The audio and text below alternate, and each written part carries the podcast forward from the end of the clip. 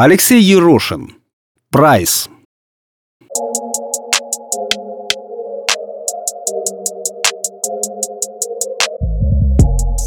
Гугл пес повертелся на месте, опустил голову и смущенно вильнул хвостом.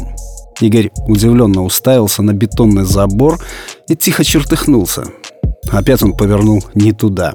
Вторая за 20 минут ошибка виртуального проводника. Это нонсенс. «Сгинь!» — приказал Игорь, и пес растворился.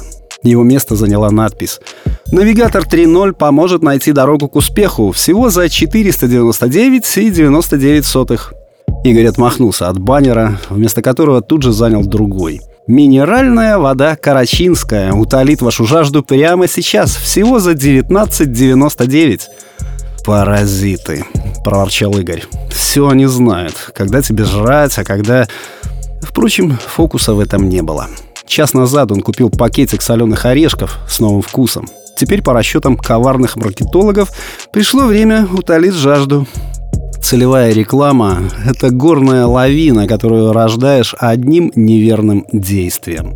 Тьма, холод, безлюдье и редкие белые мухи в свете одинокого фонаря. Одно слово — промзона. Надо было как-то выбираться из этого захолустья, куда завел его непутевый проводник. «Карта!» — приказал Игорь. Сориентироваться было непросто. К тому же мешали обнаглевшие стаи объявлений — Выбрав направление, Игорь побрел во тьму, спрятав замерзшие руки в карман. Реклама, почуяв ослабление борьбы, ринулась в атаку на беззащитного потребителя, кружась и зудя, как стая озверевших от голода москитов. «Элитные квартиры в центре!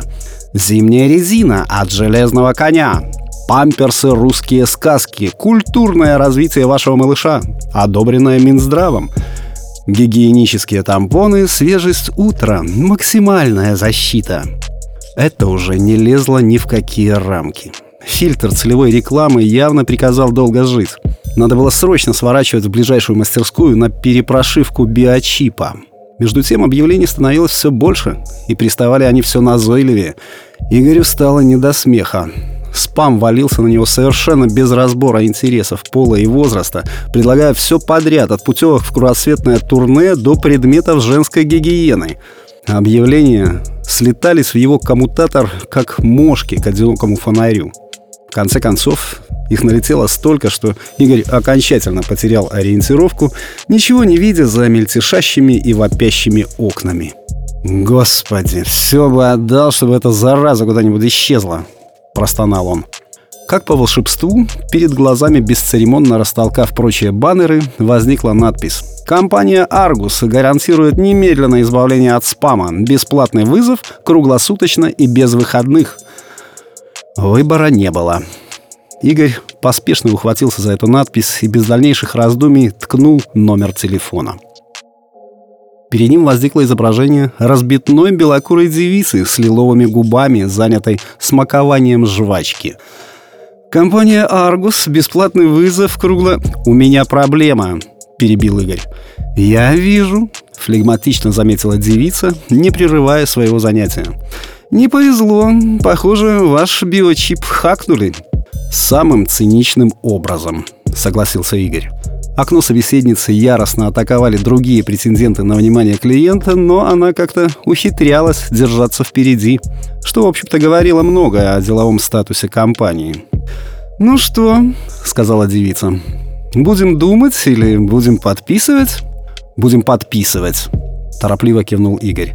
«Стоимость услуги указана в контракте. Плевать на цену, я это долго не вынесу». Игорь привычно черкнул электронную подпись. Как быстро ждать вашего специалиста? А вами уже занимаются, проживала девица и отключилась. И правда, количество спама стало стремительно уменьшаться. Сначала исчезла реклама роликсов, элитных квартир и представительских автомобилей, потом баннеры бутиков эксклюзивной одежды. За ними предложение купить бытовую технику и нижнее белье. Последними пропали объявления со скидками на пиво, стиральный порошок и ватные палочки. Пару минут Игорь наслаждался покоем, пока не решил, что пора бы и податься домой. «Гугл пес», — позвал он. «Ваш кредит исчерпан», — ответил коммутатор. Для вызова услуги пополните счет. Как это исчерпан? Игорь торопливо набрал код проверки счета. На строке баланса светились нули. Больших сбережений там никогда не было, но снятая сумма была непомерно завышена. У обчищенного потребителя осталось лишь право на экстренный вызов. «Компания «Аргус», — возмутился Игорь. Возникло изображение знакомой девицы, которая теперь затачивала пилкой хищные ноготки. Она соизволила удостоить клиента равнодушным взглядом. «У вас возникли претензии по качеству?» «По качеству не возникли», — съязвил Игорь. «А вот по стоимости...» Стоимость была указана в контракте. Девица выдула большой розовый пузырь, лопнувший с гулким хлопком. «Но вы забрали все мои деньги!» — сердито заявил Игорь. «До последней копейки!» Собеседница хищно облизнулась, остреньким алым язычком собрав с лиловых губ розовые ошметки. «А как бы мы еще избавили тебя от спама, дурашка?» — изрекла девица. «Они бы не отстали, будь у тебя хоть копейка на счету. А теперь ты совершенно свободный, симпатичный парнишка с пустым карманом и больше никому не интересен». «Да ты сама привлекательная особа», — нахально заявил Игорь. «Мы могли бы...» Лиловые губки сложились в издевательскую усмешку. «Никому!» — холодно повторила собеседница. Она выдула последний пузырь и с гулким хлопком исчезла. Игорь вздохнул, постоял минуту и обреченно побрел в рекламное зарево городских огней.